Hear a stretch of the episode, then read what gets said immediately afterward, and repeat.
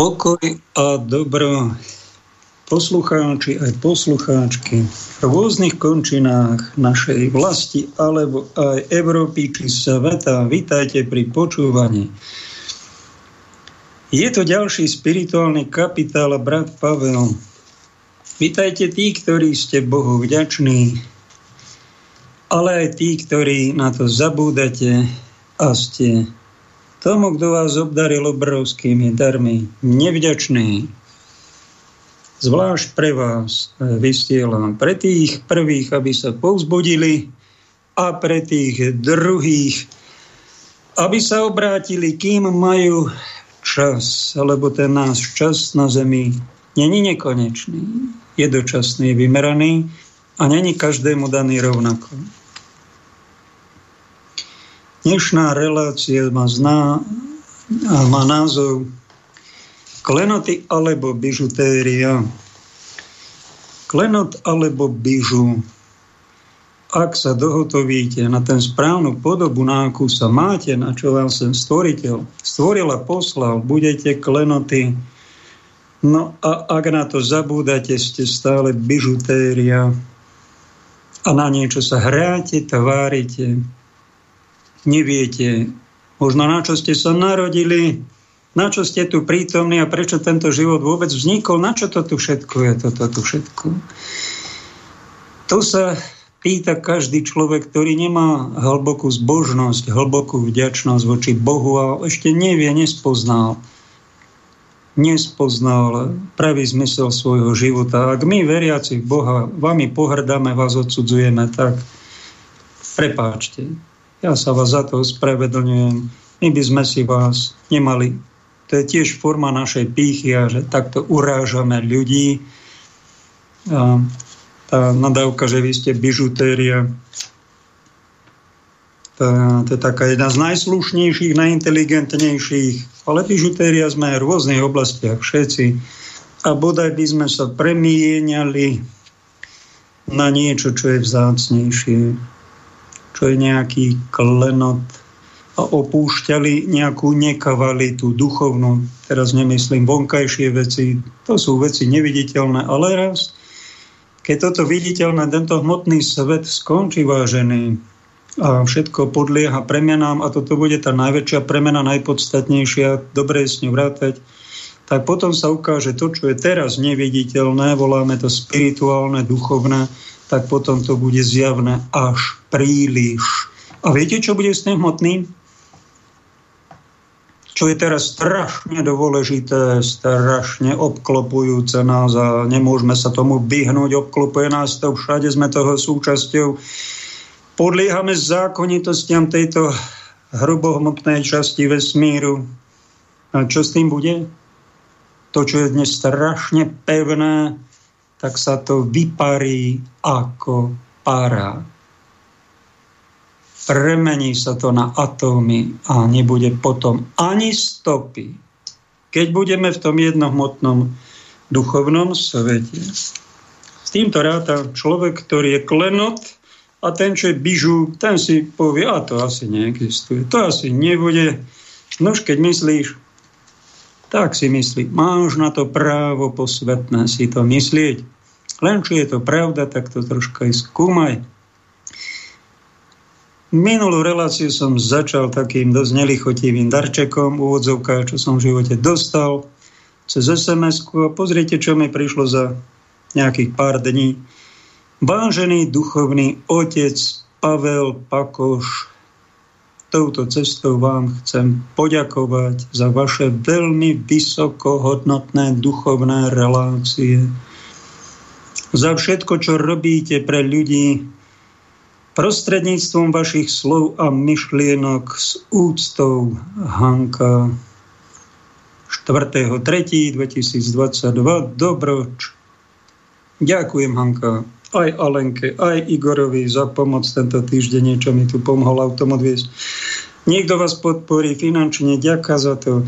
Niekto takýmto krásnym listom a keď prídu, to som vám minulé relácii povedal, keď prídu také útoky nepríjemné na nás, to na každého nejaké prídu, s tým sa stretnete, ktorý treba zostať pokojný a povedať, keď nám e, niektorí citlivejší, keď vás niekto poraní, obetujem ti to nebeský Otče.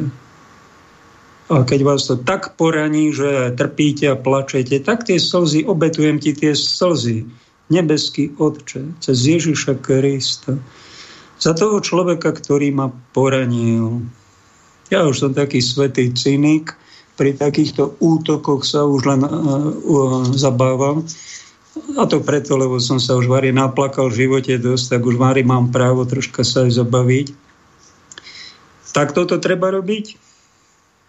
Netreba, netreba tomu prikladať príliš veľkú e, dôležitosť, keď je to silno negatívne, aby vás to zbytočne nerozhodilo. A keď prídu veľmi pozitívne hlasy, vďakočnosť, takáto láska, otec, ďakujem, ja sa tu už prezentujem pár rokov, že som brat, už som na otca troška aj zabudol, ale ľudia, keď vám povedia otec Pavel, to preto, lebo oni cítia, že ich chránite. Lebo my sme všetci, hoci je dospelé dôchodku niektorí, sme Božie deti a potrebujeme ochranu. Zvlášť tí slabí, aj starší, chorí, aj nevedomí. Potrebujú ochranu. A keď oni cítia, že ich niekto má rád, že ich chráni, tak oni ho nazvú otec tak vtedy nezabudnime, že ak je v nás niečo otcovské, ochraňujúce, prezidentka, prezident by mal byť ten prezídio po latinsky ochraňovať, ochraňovať by mal tento národ, čo necítime od našej pani prezidentky, pretože je príliš proamerická. Nechráni nás, preto nemáme moc radi. Keď e, nejaký človek cíti, že ho chránite, tak vás začne mať ráda, takú úctu vám zdá aj lásku. A však to je pekná, vtedy si treba, treba nespišnieť. Keď vám niekto len povie, že pekne hráte na klavír, alebo veľmi dobre ste navarili, alebo tie koláče nám úžasne chutili, vy ste výborná kuchárka, vtedy si povedzte, tak v duchu. Nemusíte sa žehnať, nikto nemusí vidieť, že oči prevraciate ani že sa klačíte, ale v duchu si tak povedzte. Dobrý nebeský Ocko, ak je niečo dobré vo mne, to si ty, to tebe nech je česť a sláva a ja ti rád slúžim a nech tebe cez mňa je tá pochvala odovzdávaná. Toto vás ochráni pred tým, aby ste boli duchovná bižutéria, nekvalita, aby ste boli klenot, a Boží chrám a v Božích službách a uchráni vás to aj pred pýchou. Lebo keď niekomu len tleskajú, jo, ako Karlo Gotovi, jo, tleskejte mu, on to má rád, jo. Také, takému spevákovi tles, tlieskajú, lebo má taký zvýšenie krajší hlas, je dobrý v niečom, ako športovec, ako nejaký spevák, alebo v niečom, ak ste dobrí a obdivujú vás tí, tak ten obdiv, to je tiež tá láska. Vtedy môže, keď človek zabúda vtedy na Boha, že kto mu ten dar vlastne dal, pretože mať pekný hlas, to nekúpite ani za miliardu, keby ste ju mali e, v lekárni. Alebo dar, že vidíte a niekto nevidí. To sú obrovské dary. Ak vám to tu pripomínam, tak cítim ako povinnosť, lebo to vám málo kto pripomenie, že tieto dary, ktoré my dostávame, sú od niekoho, ktorý sa ešte aj skryl. Kto si nevynúcuje lásku ku sebe, ale nám tak jemne obdarúva a jemne nás v živote sprevádza, jemne sa nám aj cez životné udalosti, cez našich blížnych, možno snáď aj cez túto reláciu prihovára, aby nás viedol tým správnym smerom ku sebe do neba, kde nás čaká. V Dobroči som si spomenul Mila Hanka, som to hľadal na mape, kde je tá Dobroč, že som tam chodil na hore Hroni a Janko, ktorý mi to z Košic doniesol, tento pozdrav, aj obálku a v nej bola bankovka. No chcel som vám prezradiť, že koľko, ale nepoviem vám to, pretože niektorí z vás eh, budú aspoň rozímať že koľko mi tam kto asi dal. A, tak v Dobroč je niekde, toto je tá Dobroč vraj niekde pri Poltári Lučenci, ale existuje druhá Dobroč pri Čiernom balogu na Hore Hroni, kde som bol niekoľko desiatok krát za tých 5 rokov, čo som na hore hraní pôsobil. A chodili sme si tam kňazi vypomáhať aspoň dvakrát do roka. Na veľkú, pred Veľkou nocou a pred Vianocami sa zíde 10 kňazov, príde do kostola, tam si sadnú v reverendách, dajú si štole, takú čierny fialový šál, odznak to kňažskej moci, že sme dostali moc z neba odpúšťať hriechy. A keď si niekto povie, že vymýšľame, tak si nevymýšľame. Je to Ježišom dané, ktorý povedal svojim apoštolom, komu odpustíte hriechy, budú mu odpustené. Komu ich zadržíte, budú mu zadržané. A my z tohto žarty nerobíme. A my katolíci to berieme vážne a táto moc, ktorú povedal Ježiš svojim apoštolom, prešla na ich nástupcov, na biskupov a my, kniazy, sme ich pomocníci, že sme dostali túto právomoc, biskupy nám ho prepožičali. No a keď prichádza taká veľká noc, na nejakú tú piatú pôstnu nedeľu, teraz bola dvo, druhá, sme sa napríklad desiati rozmiestnili pri kostole, plný kostol ľudí, bol tam taký odstup niekoľko metrov, no a prichádzali ku nám ľudia na spoveď a sa spovedali zo svojich hriechov, ktoré tak za pol roka, niektorí za rok, niektorí za 10 rokov, mal som aj takých za 30 rokov. Výnimočne jedného pána v nemocnici 50 rokov, čo nebol na spovedi. Tak sme si vypočuli to ich vyznanie, čo ich ťaží im svedomie, No, tam sme moc nefilozofovali, moc nemoralizovali, lebo tam bolo veľa ľudí. Tak, ľudia majú radi takéto, e, takéto rýchlovky si a nechcú to pánu Farárovi svojmu povedať, no tak sme mu tam prišli na pomoc a tak sme ich rozhrešovali. Ja ťa rozhrešujem a tvojich hriechov, mene i Syna i Ducha Svetého a ešte tá formula predtým. Nemusím ho celú povedať. Toto je taká podstata, aby sme tých ľudí duchovne učistili, dezinfikovali od toho, čo im ťaží svedomie. Je to duchovná služba, ľudia to majú radi. A potom sa páni farári po takej vážnej udalosti, ktorá trvala niekedy dve, štyri, spomínam si, že takom zvolenie nás bolo neviem, či 15 kňazov a 6 hodín sme tam spovedali a počúvali len hriechy, samé hriechy.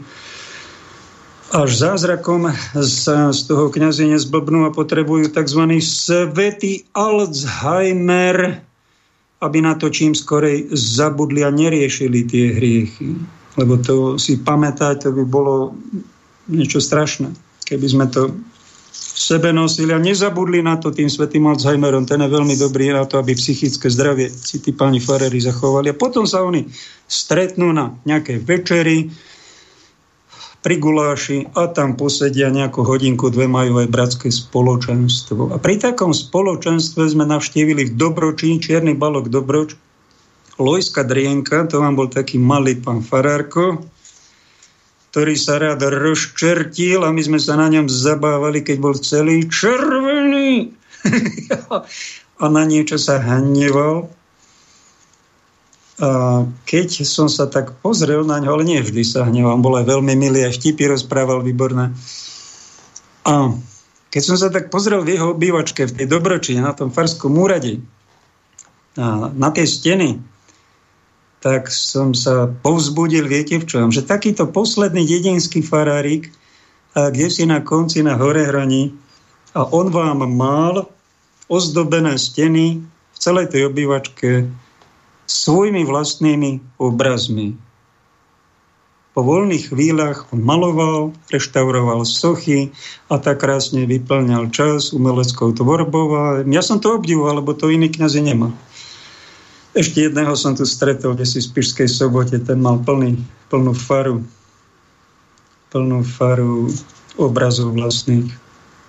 A tak Lojsko som opak pochválil. Tak ty si takto krásny maliar a viete, čo sa mi stalo? Ja som bol jeho už na väčšnosti. Potom som ho bol navštíviť v turčanských tepliciach, keď bol na dôchodku tam v spoločenstve.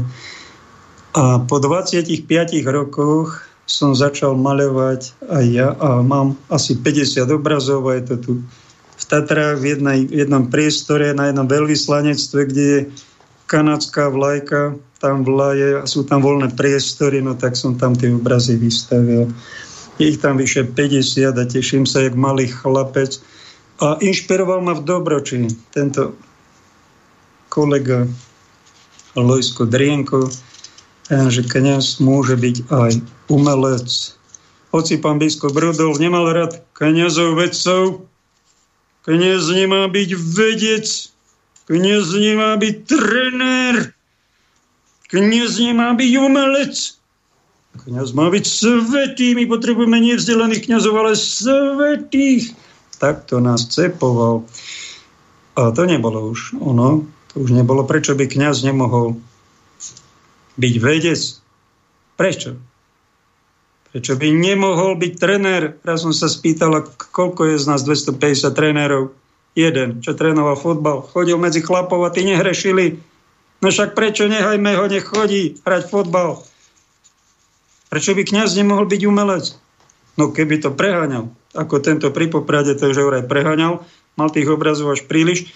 Ak by zanedbával svoje povinnosti, no tak to už nie je dobré, ale prečo by vo voľných chvíľach nemohol venovať nejakej kráse.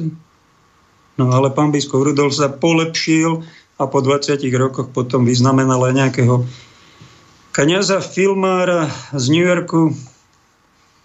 No, ďaká Bohu, že na to prišiel, že byť uctievačom krásy, robiť nejaké umenie, či obrazmi, či filmom, či reštaurovať, alebo nejaké hudbu robiť, že to vôbec nie proti Bohu, ale je to v súlade s Božím plánom aj to na povzbudenie mnohých. Tak ti pekne ďakujem, Lojsko, za inšpiráciu a za to, že také maľovanie môže byť aj dobrá, pozitívna, e, terapeutická činnosť a estetická. Tento obraz, e, ktorý máme pred sebou a tu dlaň, hádajte, koho je tá dlaň a koho je ten obraz. Je to dielo mistra Karla Gota, ktorý keď bol mladý, bol nielen robotník, elektromontér, ale hlásil sa, cítil nejaké umelecké sklony a hlásil sa vám aj na školu. Umeleckú chcel byť maliarom, malížem. A nie pokoju, ale malížem takým umeleckým. Nezobrali ho. Niekto hovorí, našťastí ho nevzali a věnoval sa hudbě. Bol dobrý ako hudobník, bol to český král, král hudby, takú popularitu, ako tu za tisíc rokov tušiem nemal nikto. No a on vo voľných chvíľach aj maľoval. Na jeho stránke som sa dočítal toto. Vy ste sa aj vy dočítali. karelgot.com Večer se posadím před plátno a do příštího rána vykouzlíme ruce obraz. Ano, Maluj problémy, které tíží mou duši. Obrazy jsou zrcadlem mého charakteru. No a čo znamená tento obraz? Je tam nejaký muž, podobný Ježíši, ale je to nemoc podažený Ježíš, je to takový pseudospasitel, no dobře, jo, Ježíše s gitarou. To tam má, tuším, len on. Ja som mňa napadlo, prečo Ježiš není napríklad niekde v reverende, niekde s kňažskou mitrou alebo pápežskou. Prečo? Prečo není Ježiš niekde v aute? Alebo Ježiš, a ktorý spí? Však to, tak tretím života ako my prežil. Bol by to ten istý Ježiš. Tento pán Farára v Spišskej sobote keď namaloval Ježiša, namaloval ho s kravatou a dal tam, že poznámku, že Ježiš je pán. Zvláštne, tak ho civilne. A tuto ho pán mistr Karel Gott na svém obrazu znázornil ako hudebníka, ktorý hrá melodie, a pozrite, čo sa deje okolo neho. Faninky ho milují, pretože sa tým devčatým tá muzika líbí, sú do neho zamilováni a obdivují ho. Ten obraz sa volá obdiv a závisť. A je tam chlapík, ktorý v ruke drží zelenú kobru, hada, ktorý mu závidí. Ten obraz bol vydražený za, tuším, 1,2 milióny českých korún, kde si, ak sa tá cena nezmenila, neviem. Je celkom podarený, má to ducha. Ten Ježiš není až tak podarený, až tak pekný, no tak ale prečo by všade musel byť taký ideálny. Na ani jednom obraze, čo ako šeli, ako krásne ten Ježiš vyzerá, určite nie je presná podoba Ježiša Krista, reálnej postavy, inkarnálneho Božieho syna, ale je to predstava režiséra, čo točí film o ňom, alebo maliara, ktorý má takúto predstavu. Ale tá myšlienka zaujímavá je v tom, že hm, ten spevák Karel si všimol, že spieva, hrá, produkuje nejakú peknú melódiu a ozaj mal na to talent. No a niektoré tie dievčatá, ženy ho milovali a čím viacej ho milovali a obdivovali, tým viacej tí muži vedľa tých žien mu závideli. A ten spevák, ak je citlivý, ak není takovej tupec, ako keď bol pri rozhovore s Adelou Banášovou, ktorá mu pripomenula, že či je to vhodné mať v takom veku 66-ročný si zobral 30 ročnú zdravotnú sestru Ivanu a sa konečne tento starej, zaťatej starej mládenec oženil, jo. Nikomu nevadil ten koľko, 35-ročný rozdiel však, lebo tam bola nejaká miliarda na účte. Keby bol chudobný chlapec, hneď by to vadilo strašne, hlavne rodičom a dedinčanom okolo. No možno aj tej neveste ani tak nie, ak by ho mala ozaj rada. A on říká, ja nejsem takovej tupec tej Adele. Ja si to uviedomuji, že už mám svůj viek a že tí deti, jo, už eh, nebudu, nemu, nemusím im stíhať, jo, ako kdybyž by mladej, ale však on bol mladý duchom. A stalo sa niečo tým deťom. Sú mladé, pekné, zdedili tam slávu, bohatstvo a spevák, ktorý počas celého života bol okrem toho, že dobre pesničky robil aj upřímnej a řekl, že ja mám problém byť viernej, jo. Tak, tak mu to všetci odpúšťali však, všetky cirkvy mlčali, nikto nepovedal nič na kritiku tohto nášho poloboha československého. No tak e, sa a nás starosť sa uklidnil, jo, sa uzemnil, pani Ivana mu dala zázemí rodinu a ešte tak celkom dovostojne aj skončil, čo poviete, už vo väčšnosti koľko, dva a pol roka. A zanechal tým svojim eh, dcerám aj teda poriadne renomé, okrem tých svojich albumov a tisícov pesničiek. Tak, a zanechal aj tieto obrazy. Ja som trocha aj maliar, tak ma obrazy zaujímajú a tento ma zaujal, pretože s tým sa sa stretnete. Aj s vďakou, aj obdivom, aj závisťou. A treba sa na to pripraviť, lebo tie citlivejšie povahy, keď prídu, príde aj veľká sláva, aj to tým mladým ľuďom, keď nejaký superstar vyhrajú, a ešte nie sú vyzretým klenotom, ale sú bižutériou takou ešte pubertálnou a sú zrazu veľmi slávni, takto s nimi môže zamávať tá sláva, ten veľký obdiv, že im preskočí, že začnú brať drogy, ich to vychýli z rovnováhy. Slovo rovnováha to tu spomína v týchto končinách, okrem mňa tu Šiman Joško Banáš, preto je to všetko strašnej nerovnováhe tak vám to pripomíname túto cnosť, e, že rovnováha je dosť dôležitá. Keď spomínam v jednej relácii aj útoky, v druhej treba povedať aj obdiv, aj pochvalu a obdiva závisť niečo medzi tým, aby sme našli rovnováhu najmä sami v sebe. My ho v spoločnosti nehľadajme. Ani v politike, ani u tých druhých. Lebo to je tiež diagnóza stále riešiť niekoho druhého. To robia bižutéristi. Stále riešia niekoho iného. No však troška sa aj iného zaujímajme. No, majme, prejavme záujem, ale nie strašný a nenanocujme hlavne to, čo ja mám riešiť, tak e, a premietam tie svoje neurózy do tých druhých, ako jedna Dánka, pani učiteľka, boli sme v Medjugorji a stále mi tak opakovala, vy zmodlíte sa e, k krížovú cestu za nenarodené deti? A treba sa modliť modlitbu odprosenia pretože je veľa potratov a aby Božie tresty na nás neprišli, treba sa modliť za nenarodené deti. No hovorím, pani učiteľka, nenanocujte mi to, ja sa modlím všeli čo iné ja to neflákam, aj dve hodiny. Ak vy cítite, že sa máte modliť krížovú cestu za nenarodené deti, tak sa ho modlite. Občas ma aj pozvíte, občas aj pôjdem s vami, ale mňa to neťahá stále každý deň sa vymodlievať na tento úmysel. Viete, komu tento úmysel je prisúdený? Ten, ktorý v mladosti neraz, niekedy aj v strednom veku, to urobia, podľahnú pokušenia rodičia urobiť interrupciu. A oni si myslia, že to je ako vyoperovanie slepého čreva, niečo podobné. Je to nejaký medicínsky zákrok, ale je tam aj život a potom to mrzí. A potom mu tá žena plače do vankúša.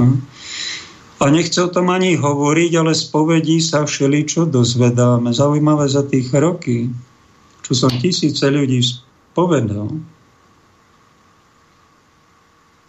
tak som vyspovedal, no neviem, či to bolo 100 potratov som rozhrešil. Z toho to bolo 100 žien a iba dvaja muži. Som si všimol. To tá žena sama plodí to dieťa? To tí ostatní chlapí, tí pokáne potrebujú z toho robiť? To len tak okrem iného na poznámku. Ak sa vám to náhodou stalo, milý poslucháč, milý poslucháč, ale najmä chlapi, alebo poslucháč, máš na svedomí tento hriech, tak chod nás spoveď. Klakni pred kniaza Božieho zástupcu. On to nikomu nebude hovoriť, je to chránené spovedným tajomstvom. A vyspovedaj sa z toho a povedz, priznaj si to. Urobila som toto, sa robiť nesmie. To proti piatému prikázaniu nezabiješ. Sa už dieťa počne, treba ho prijať. Ak na to nemáte Vydržte, Pán Boh vám pomôže. Príjmite to dieťa. Ak na to ozaj nemáte schopnosti, alebo financie, alebo bývanie, tak ho dajte na adopciu, ale nezabijajte to. Stane sa to, že tí ľudia to dieťatku zabijú a potom to hlavne tú ženu citlivá mrzí. Ako jedna, predstavte si, sa chodila opakovane spovedať, už kňazov obťažovala, lebo ona to povedala v každej spovedi a už asi 77 krát, že bola na potrate, keď bola mladá, a však vy už máte 70 rokov, už to neopakujte, milá sestra. Povedal jej pán Farar, ktorý to už nemohol počúvať. No ale ja to musím stále povedať, ja to musím stále povedať, mňa to stále trápi.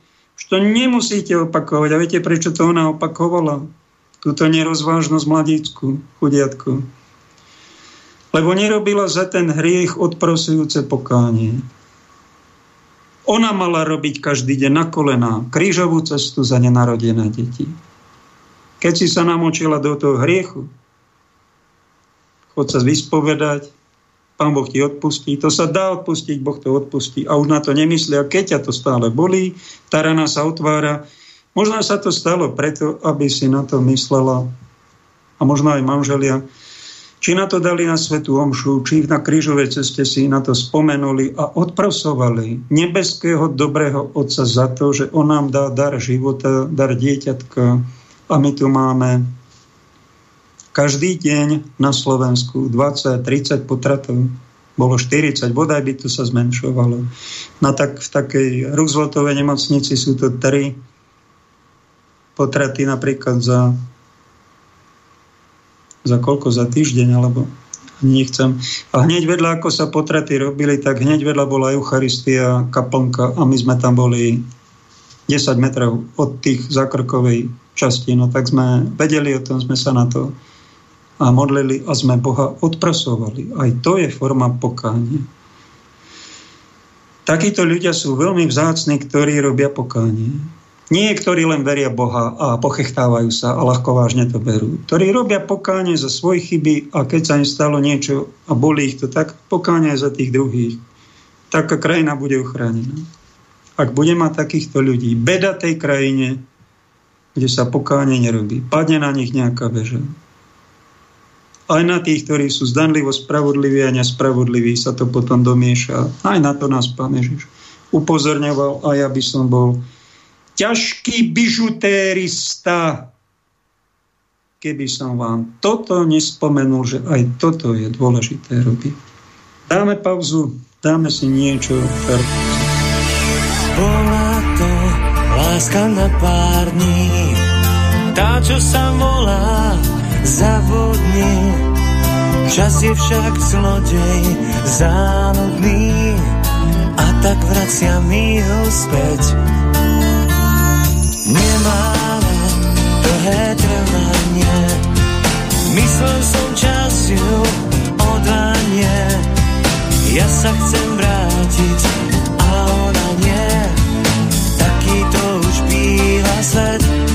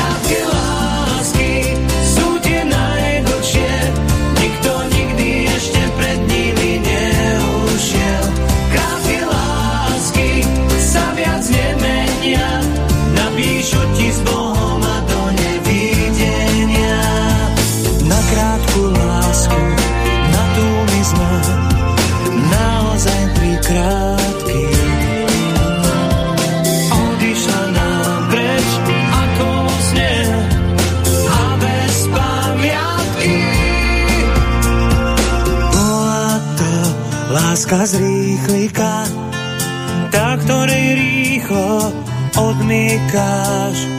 Vypukla náhle po nej panika, nestihla zovšednieť.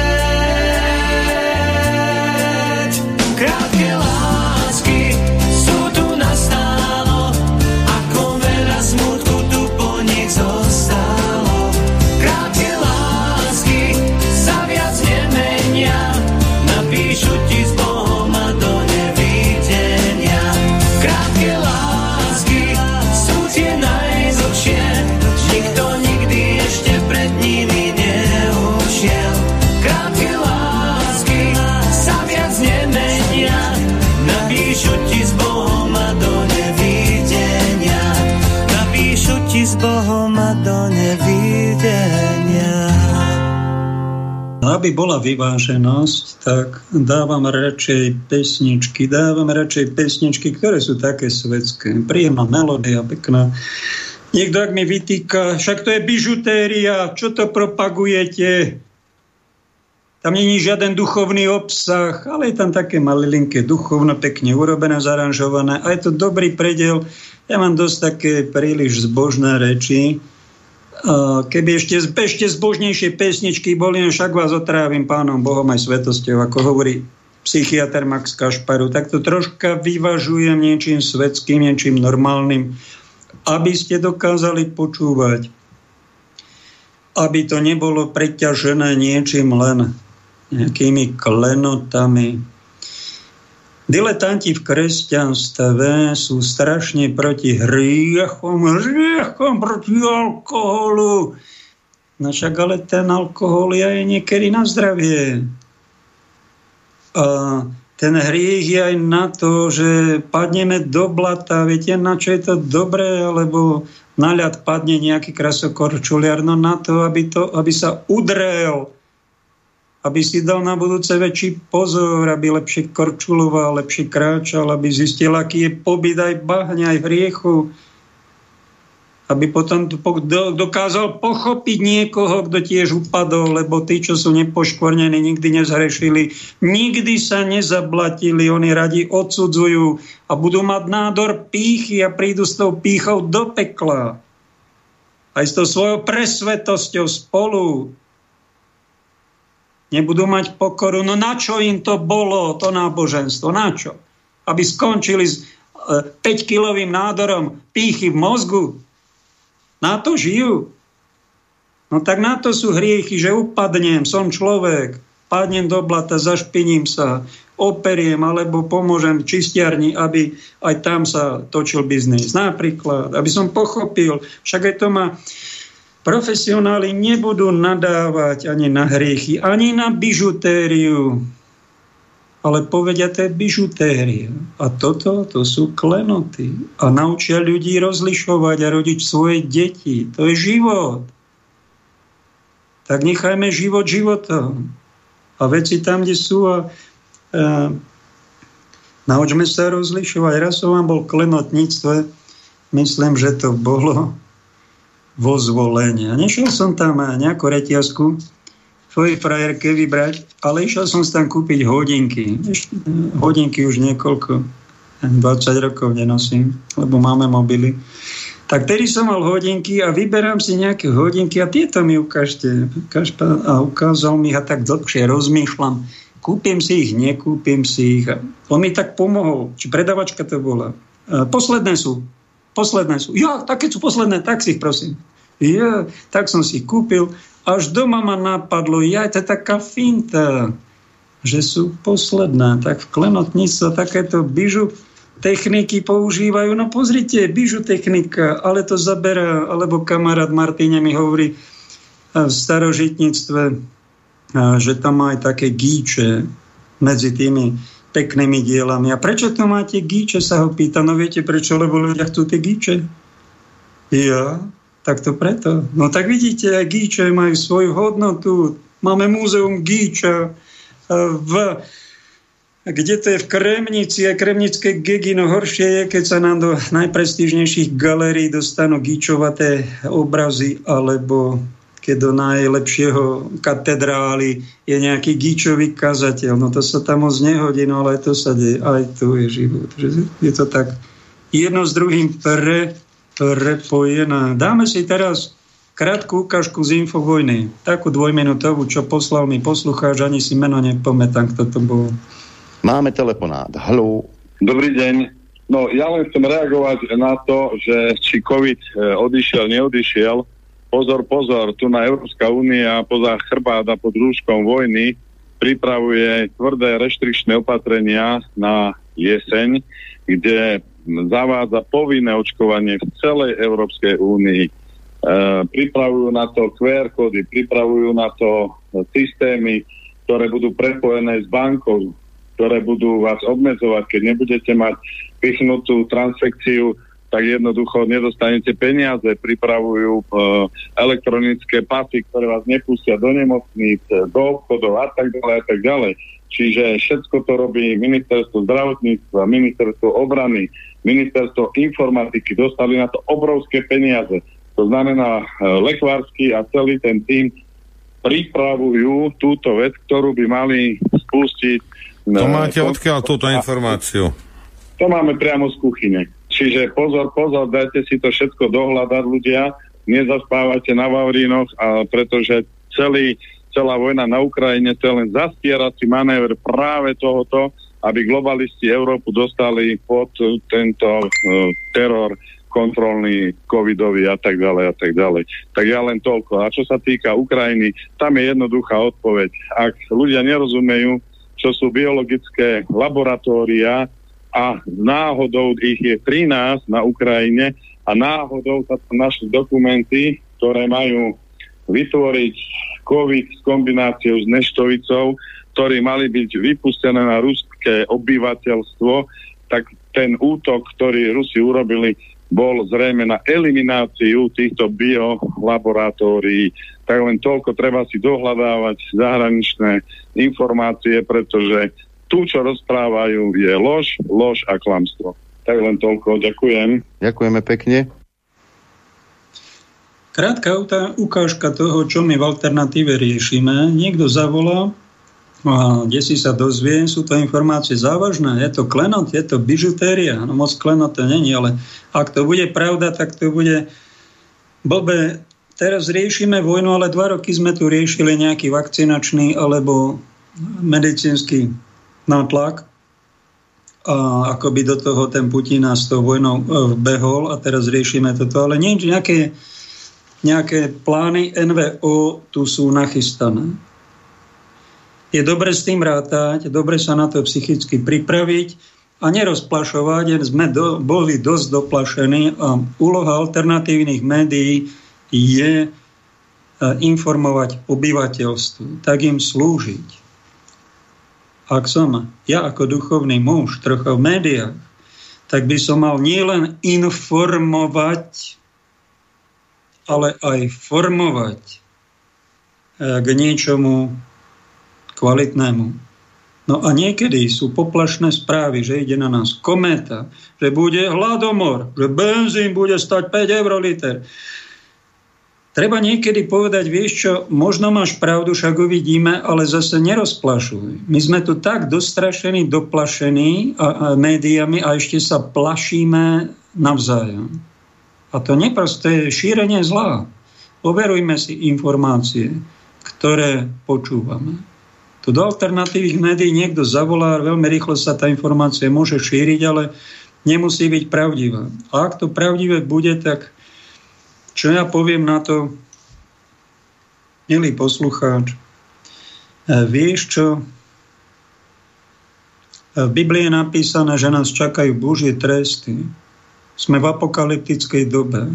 Oni majú plán do roku 2030, že túto agendu urobia a idú tvrdo potom. Sú to satanisti. Taký pán Biden, dobrý katolík, vraj prezident dal na 2 miliardy odsúhlasil na gender ideológiu, na rodovú rovnosť. Miliardu poslala Amerika zbrane na Ukrajinu aby, aby tam tí Ukrajinci zabíjali Rusov pre Kristové rány. Budú ďalší mŕtvi. Pápež sa modlí, aby vojna sa ukončila. Však krásne, ale není tu takého lídra, my sme bižutéristi. Není tu takého lídra svetového, ani z Vatikánu to nejde. Prosím vás, Ukrajina, vzdajte sa. Nemáte šancu proti svetovej vocnosti. My sme sa tu všetci prednedávnom naplašili, keď tá vojna vznikla, strašná kde sa brat slovanský s bratom tlčú, pán biskup Ľach, grekokatolický, hovorí, to je hamba strašná. Tak to nás rozoštval niekto, kto sa tam za oceánom rehoce a bohatne na tom, že distribuje miliardu na zbraniach a my sa tu tlčieme. My sme čakali, či sa pridá NATO a či sa pridá ostatné štáty proti Rusku. To by, bola, to by bol koniec. Všetci to viete. Padne bomba aj po nás ráno sa nezobudíme. Sa zobudíme miliardy ľudí v inej dimenzii. To by sa stalo. A planéta by zostala čo vyľudnená na tisíce rokov. Nestalo sa to, je to nejaký lokálny konflikt. Ukrajina akú má šancu, aby vyhrala nad Ruskom? Všetci viete, že 0,0,0 má šancu vyhrať. Tak čo budeme bojovať, devastovať si krajinu? Tak sa vzdajte pre Boha a dohodnite sa potom, hneď by vojna skončila. Tam provokujete Rusko, tu sa premávali zbranie, tam je to sponzorované západom miliardy. Viktoria Nulendová povedala, že pri prevrate na Majdane dali 5 miliard z Ameriky na prevrat americký. Štavete do tej ruského medveďa, gumy puškami po ňom strieľate a teraz tá medvedica vybehla a roztrhala vám mladé. Pretože bola vydráždená do tej vojny do štvata. To je iná pravda, ktorú vám bižutéristi v mainstreame nepovedia. My sme vám to povinni povedať, že to není len tak, že Rusko je vina a Putin je ten agresor. Oni boli doštvatí a vyštvatí tými ukronacistami dopredu. A 8 rokov, keď tu pár 100 ľudí denne zomrie, ale tam, že zomrelo 13 tisíc ľudí za 8 rokov, to vás netrápi. Však to Putin, keď vedie nejakú vojenskú operáciu, je najväčší vrah dejinách a najväčší zločinec, ale Obama, keď za 11 rokov, či koľko tam bolo, 8 rokov, 8 krajín zbombardovalo 8 miliónov mŕtvych, či koľko tam bolo, tak to dostal Nobelovú cenu mieru. A vy si myslíte, že ste klenoty? Ste taká bižutéria odporná farizejská, že na to Kristus, pán, keď príde, však vám to zráta. Najmä tým vraj dobrým katolíkom, čo toto robia. Sponzorujú zbranie, rozoštvávajú slovanské národy medzi sebou. A my, bižutéristi, strašní veľkí kresťania sa tu modlikáme, ale nepovieme, je problém. Nevyzveme, tu je problém, tu sa vzdajte, nemáte šancu, ochránite si životy, tisíce životov vlastných, milióny utečencov, aj krajinu si ochránite, keď sa vzdáte. Treba na to len troška pokory. To je celé, celý náš problém. Nemáme ho, no tak sa budeme vraždiť. Hurá! A vojna skončí a zbytočné eh, každý deň miliardu škôd. Stovky životov zbytočných. Zbytočných. Joj, radšej dajme druhú kašku. Už som zaletel do politiky, vôbec som to nemal v pláne. Ale snáď aj to bolo na niečo dobré. Pamätáš sa na to, keď ti niekto v živote ubližil? Keď z niekoho úst vyleteli na teba slova ostrejšie ako čepeldíky? Pololo to však. V tvojej tvári sa zračil smútok. Možno ti trhalo kútikmi úst a nevedel si, čo povedať. V tej chvíli by si sa najradšej rozplakal. Vrátil tú krutú ranu späť. Alebo možno ušiel. A možno si si vtedy len prial, aby to bol len zlý sen. Ale stalo sa to. Bolo ti ublížené. V hlave sa ti vtedy začali vynárať otázky. Zaslúžil som si to vôbec? Prečo sa to stalo? Veď ja som nikomu nič zlé vedome neurobil. Neublížil som. A teraz je celý svet proti mne. Priateľ môj, takéto chvíle zažil asi každý z nás. A naozaj, niekedy sa naša dôvera obráti ako bumerang práve voči nám samotným. Avšak pozri sa na to teraz inak. Všetko je totiž len o uhle tvojho pohľadu. Občas potrebujeme lekciu od niekoho iného, aby sme pochopili našu silu, našu dokonalosť a celistvosť. Aby sme si uvedomili naše silné stránky a aj to, kde máme rezervy aby sme dostali možnosť byť lepším človekom. Smútok a bolesť je v tomto prípade prirodzená. Ale hneď po nej by malo nasledovať uvedomenie, že všetko, čo sa deje, sa deje v náš prospech. Pripomeň si, prečo sa máš rád. Pripomeň si, čo je na tebe krásne. Spomeň si na to všetko dobré, čo si tomuto svetu odozdal a nenechaj sa súdiť. Hovorí sa, že bez vetra sa ani lístok nepohne. A čo ak si máš len opäť zvedomiť svoju sebahodnotu a začať sa mať skutočne rád, hlavne ty sám? Veď ako chceš docieliť to, aby ťa mali radi iní, ak sa nemáš rád ty sám? Pretože ak sa miluješ, nik ti nedokáže ublížiť. Poďakuj v mysli za každú lekciu, ktorú ti dal niekto z tvojho okolia, aj keď to mohlo bolieť. Bol to tvoj učiteľ, ktorý ťa mal posunúť vpred. Si skvelý, bez ohľadu na to, kto ti čo povedal, či urobil. Očakávaj zázraky vo svojom živote, pretože tvoj život zázrakom je. A ty si musíš občas prejsť tým náročným, aby si sa ocitol v záhrade svojich snov a tešil sa, kam si až dokráčal. Nikto to neurobi za teba. Tak kráčaj, tež sa a učiteľov po ceste si vypočuj, ale nenechaj sa nimi zničiť. Pouč sa a silnejší stúpaj ku hviezdam. Kedy si si naposledy poďakoval sám sebe za to, čo si zvládol? Kedy si si zvedomil, akú máš hodnotu? Nepamätáš sa? Alebo to bolo príliš dávno? Čo tak urobiť to práve teraz?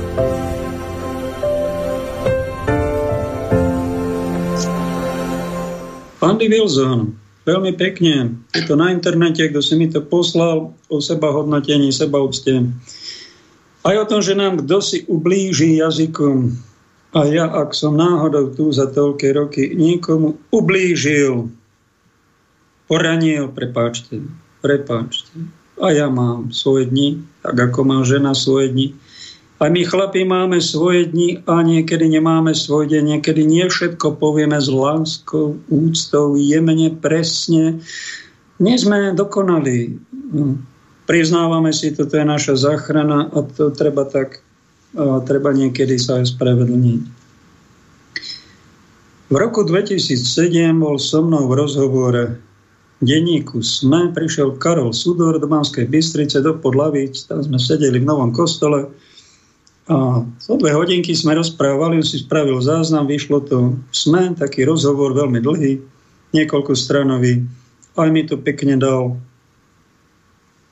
dal zrecenzovať.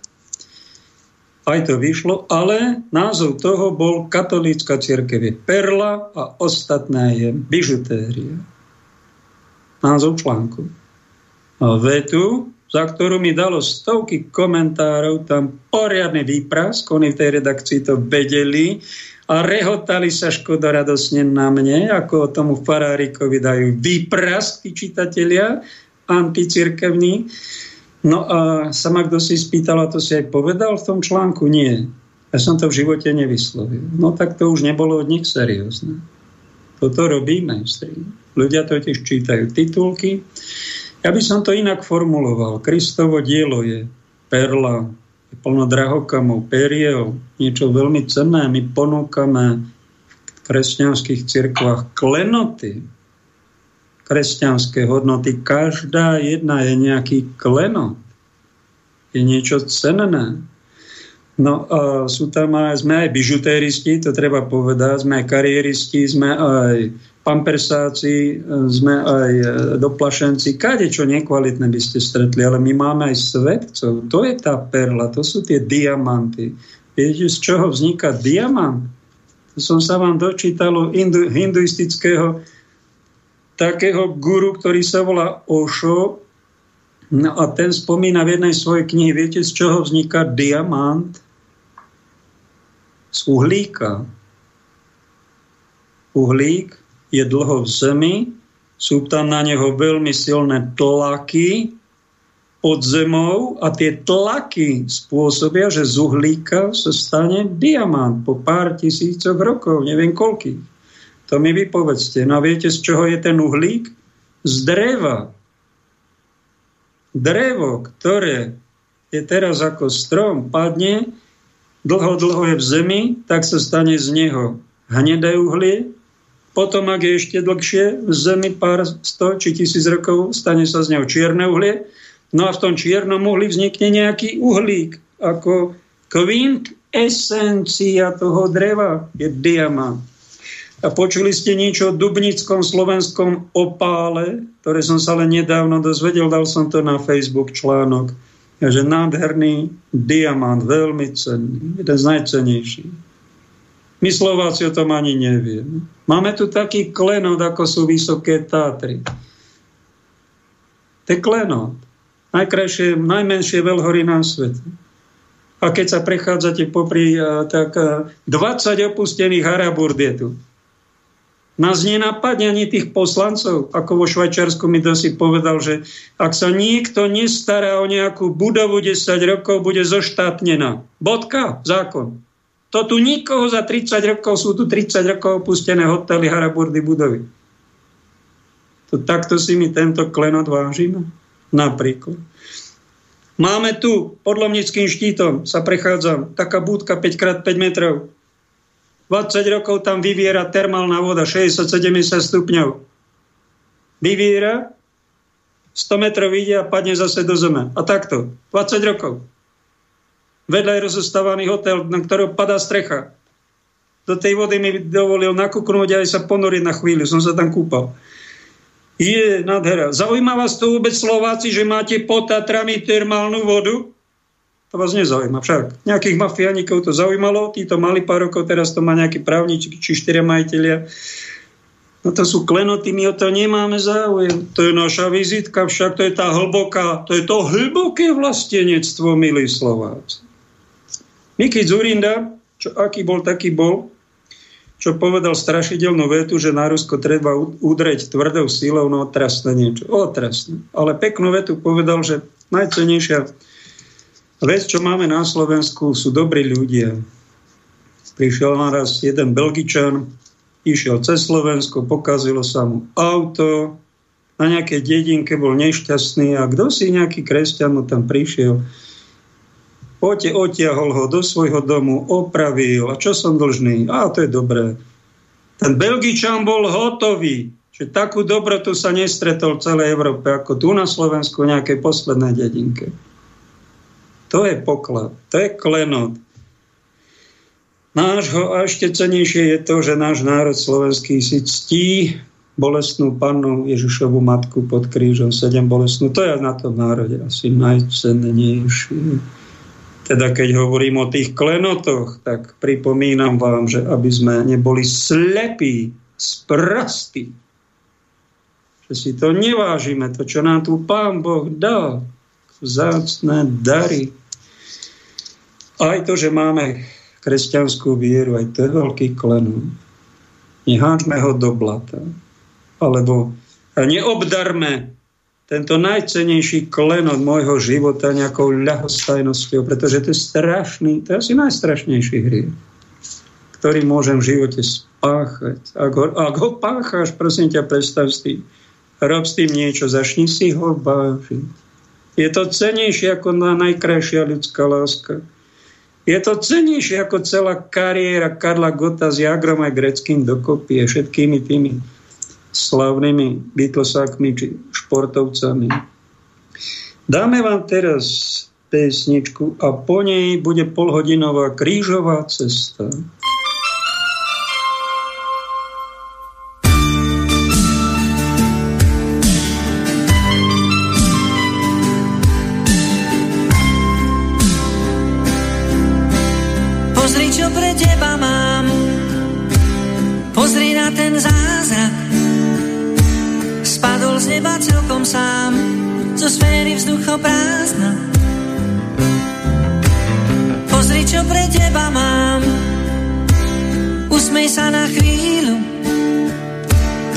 napriek všetkým dohodám Chce to zmenu štýlu. Pozri, čo mám. Splnil sa tvoj sen. Cítim to sám. Čo si myslíš, viem. Pozri, čo mám.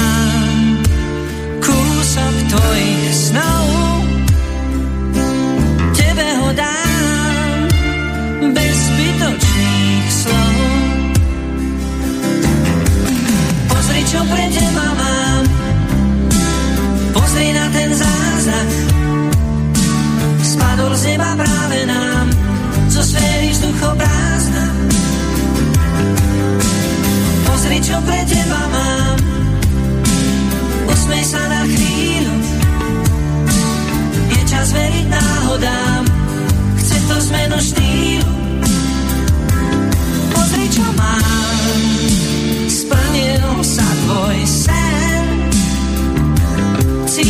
to sám, čo si myslíš, vieš.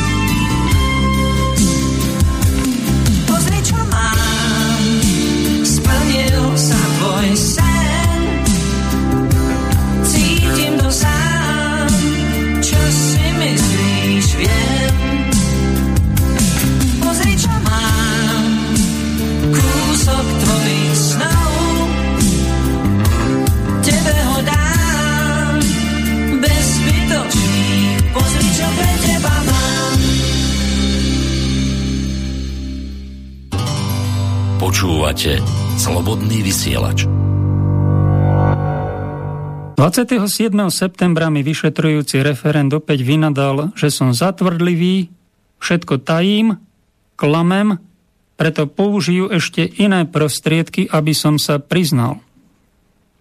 Čakal som, čo bude ďalej. 29. septembra ma odviedli nižšie ako obyčajne až do suterénu. Tam mi odviazali oči a kázali kráčať po chodbe až k železným dverám s nápisom Nevyrušovať. Vsotili ma dno. Za stolom sedel civil menšej postavy stredného veku. Postavte sa tam, ukázal mi miesto. Dovtedy mi pri vyšetrovaní dovolili sedieť, odteraz som musel vždy niekoľko hodín stáť. Počujte, už bolo dosť tej vašej komédie. Už by ste mali prestať luhať a priznať sa k vašim zločinom. Upozorňujem vás, aby ste to urobili hneď. Vyhnete sa tomu, čo bude nasledovať, ak budete ďalej tvrdošíne mlčať. Nenamýšľajte si, že my nezlomíme vašu zaťatosť. Tu stáli veľkí špioni západu, odhodlaní na smrť a prinútili sme ich hovoriť. Zbytočné je vám znášať všelijaké nepríjemnosti. Aj takto nevydržíte a napokon budete hovoriť. Uistujem vás, akože dnes je Michala a pol tretej popoludní, že zajtra o takomto čase už budete rozprávať o vašich zločinoch ako po masle. Preto si nerobte ťažkosti, robotnícka trieda je nemilosrdná k svojim zaťatým nepriateľom. Hoci mi aj kožu z tela stiahnete, aj tak sa vám nemôžem priznať k zločinom, lebo som sa ich nedopustil, odpovedal pán profesor. Vy podliak sprostý, chcete sa robiť hrdinom? My vám toto hrdinstvo vyženieme z vašej hlúpej kotrby. Pôjdete do bunkra kilometre robiť, aby ste prišli k rozumu. Zaviažte si oči. Keď mi rozkázali sňať oči uterák, rozhliadol som sa po miestnosti, kde som sa ocitol. V žltom svetle slabej žiarovky som videl, že je úplne prázdna, ako tá vo sne. Aj ventilačný otvor je na tom istom mieste. Klakol som si pri dverách pod dierou a ďakoval som Bohu, že ma vopred prostredníctvom svätej Teresky upozornil, kam sa dostanem. Bolo pre mňa veľkou posilou vedomie, že Boh o všetkom vie, všetko riadi, preto dá aj potrebnú silu a útechu. Strážca Pepík rýchlo otvoril dvere, nevidel totiž, čo robím. Co to deláte? Modlím sa. Nechte toho, je to zbytečný. Máte pochodovať. Dal som sa do pochodovania.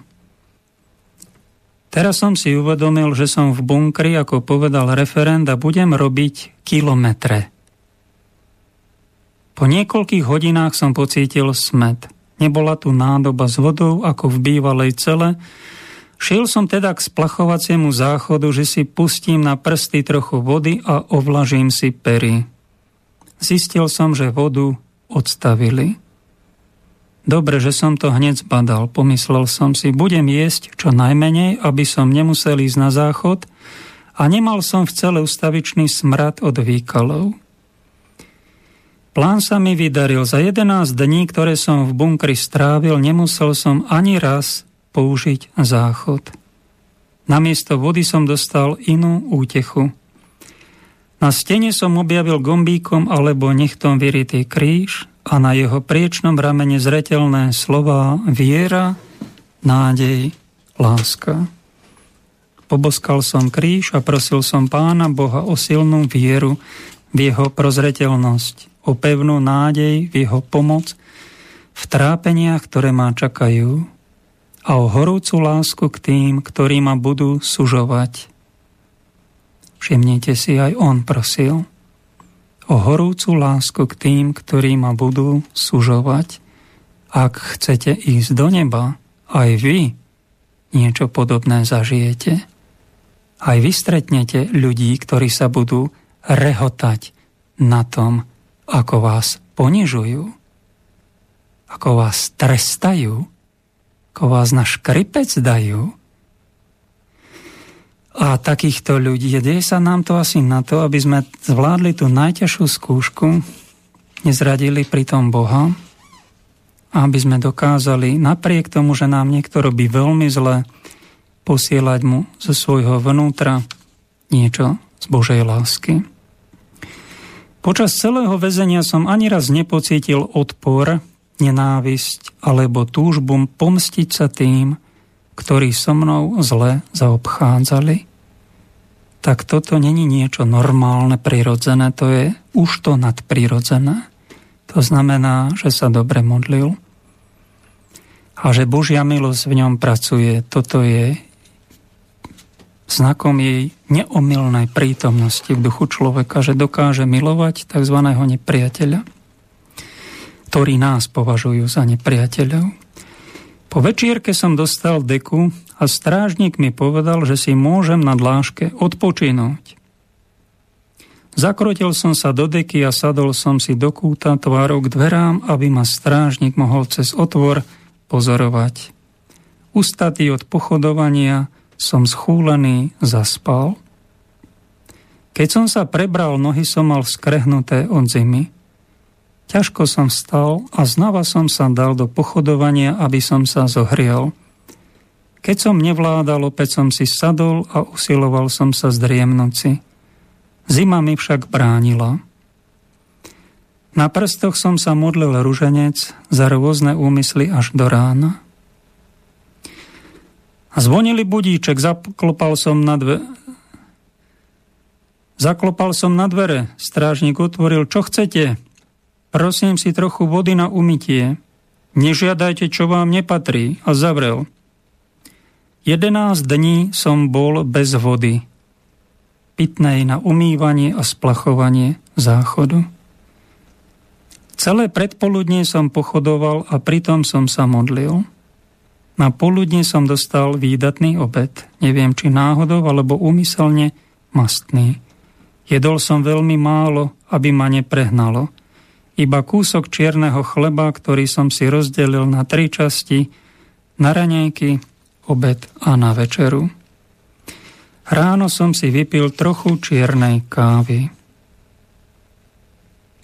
30. septembra na večer ma odviedli na výsluch opäť v suteréne. Tak čo, už ste zmúdreli? Priznáte sa k vašim zločinom? Nedopustil som sa zločinov, nemám sa k čomu priznávať. Len zapierajte, my vydržíme. Asi sa vám u nás páči a chcete tu dlhšie pobudnúť. No doprajeme vám to. Odviedli ma späť na celu. Na referentov Rozkaz mi strážca vzal deku a musel som pochodovať aj v noci. Keď som nevládal, zvalil som sa na dlášku, ale zima mi nedovolila odpočívať dlhšie, takže mi ani strážnik ma nemusel naháňať do pochodovania, len zriedka som oddychoval. 1. oktobra ma znovu odviedli na výsluch. Ako sa máte, pán hlaváč? Tak ako väzeň v bunkri, čo robí kilometre. Veď to poznáte.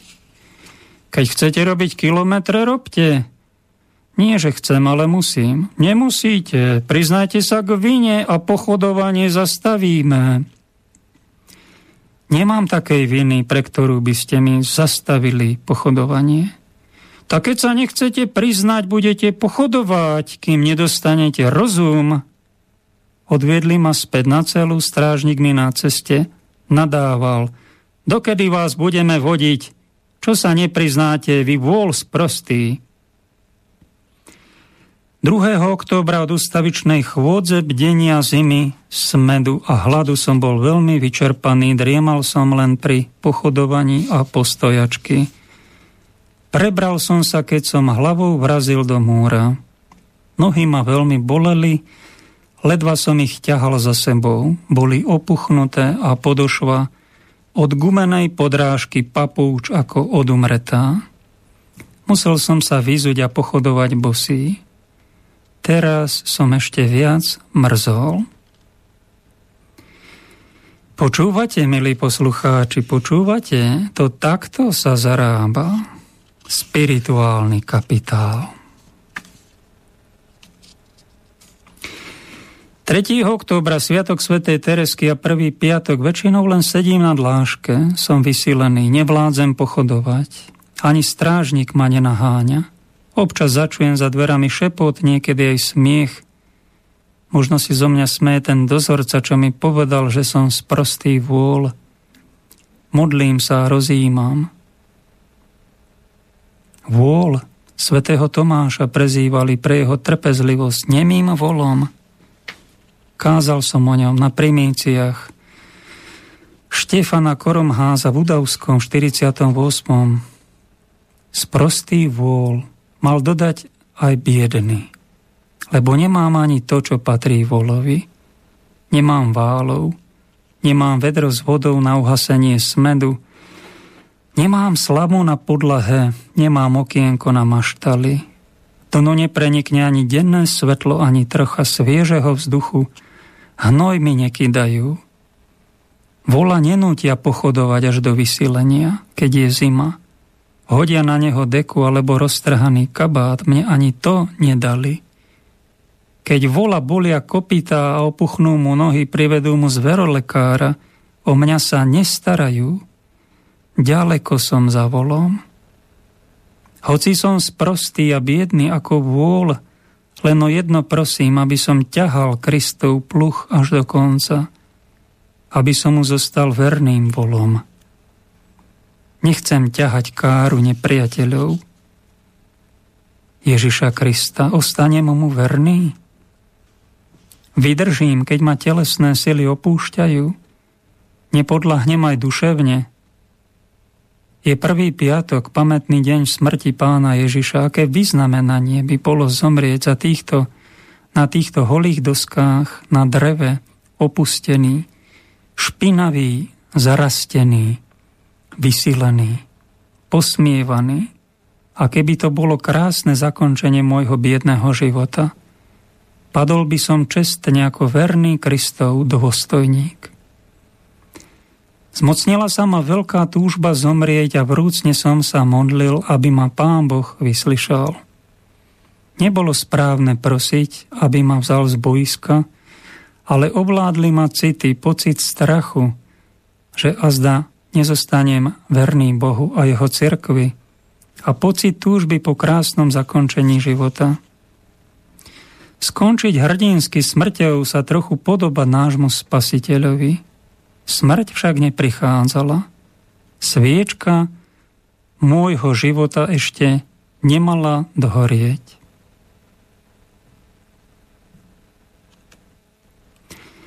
Večer prišiel do celý jeden z vyšetrujúcich referentov a dozorca. Dostanete na noc slamník aj deku, môžete si odpočinúť.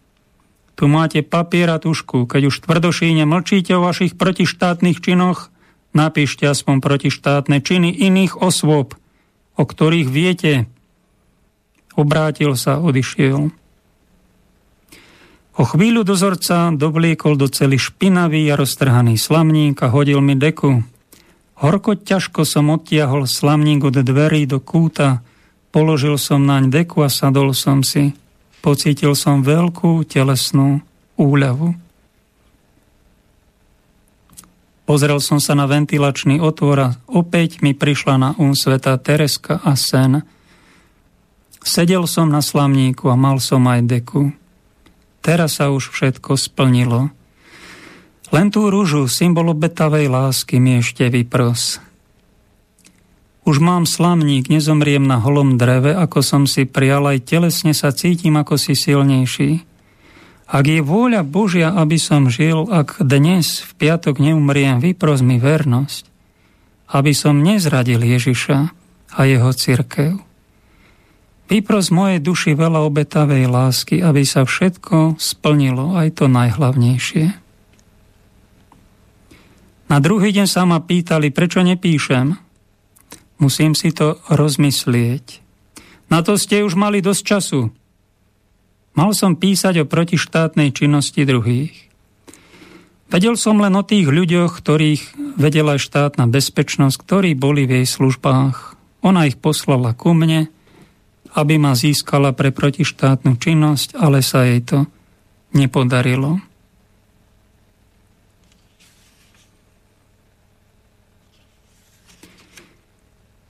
Ak ste sa troška započúvali do týchto slovách, tak toto je tiež prítomnosť statočného človeka na zemi.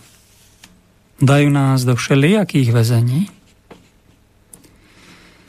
Oni by nás mohli popraviť, to je niekedy veľmi milosrdné dať nám gulku do hlavy, ale oni nás nechcú takto poslať do neba, oni nás chcú vytýriť. Škodoradosne sa chcú na nás zabávať ako nás ponižujú. Vedzte o tom, že kto takéto veci robí, je posadnutý zlým duchom. Nespomína tu žiaden exorcizmus, ale ja na jeho mieste by som sa exorcizmy už modlil, pretože takto ponižovať slušného človeka, pána profesora, ktorý mal vtedy okolo 50 rokov a za sebou pedagogickú kňažskú činnosť, prácu v nemocnici s chorými a oni ho dali na úroveň posledného chudáka, zločinca. Takto sa rehotali na tom, ako ho týrajú. Tento Pepík mu že vraj vypol kúrenie.